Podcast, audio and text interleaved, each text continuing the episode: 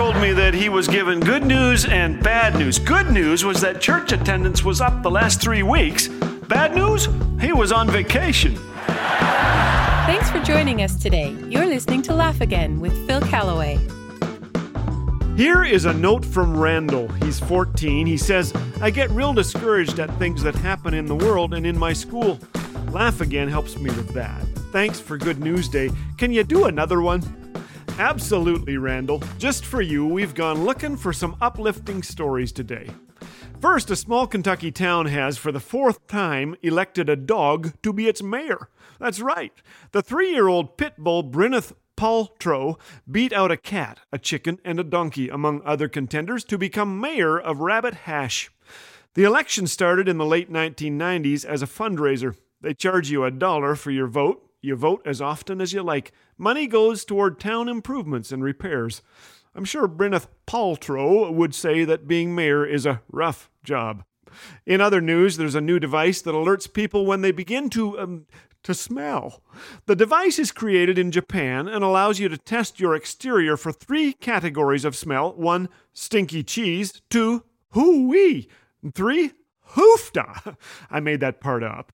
But it's called the Kun Buddy. It looks like a tape recorder, connects by Bluetooth to a smartphone app, and divulges its results by loudly proclaiming, You, sir, have a problem. Go home. Uh, not really. But it does report its findings in a suitably discreet manner.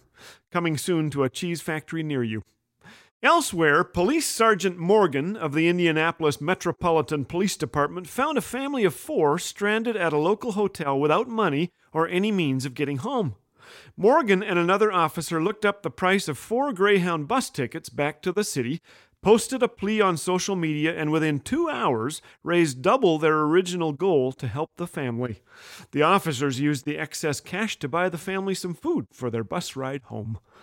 Finally, in Oconomowoc, Wisconsin, sorry, my, my mouth is still hurting from saying that, a dedicated bus driver has a knack for making her passengers feel special.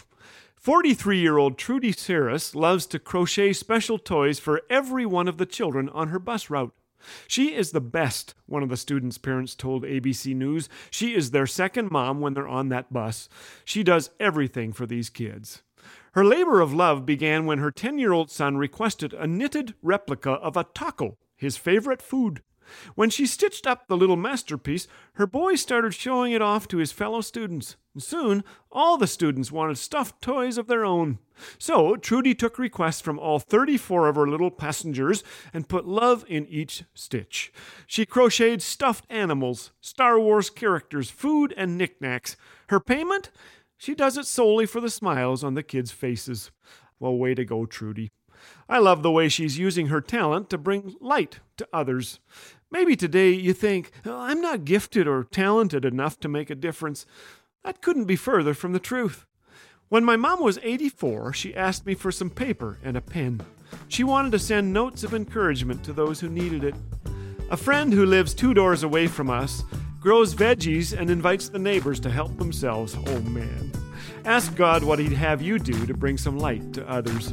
1 Peter 4:10 says each of you should use whatever gift you've received to serve others as faithful stewards of God's grace in its various forms. Go ahead, bake that pie, write that note, crochet that taco. Maybe we'll end up sharing your story on another episode of Good News Day.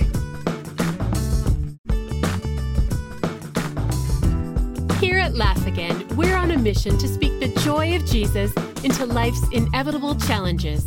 With your generous gifts, together, we can create moments of joy and connection that leave a lasting impact. Your contributions provide a beacon of light that illuminates countless lives, and we are so grateful and blessed for your partnership. To make a donation today, just visit laughagain.us. Laugh Again, truth bringing laughter to life.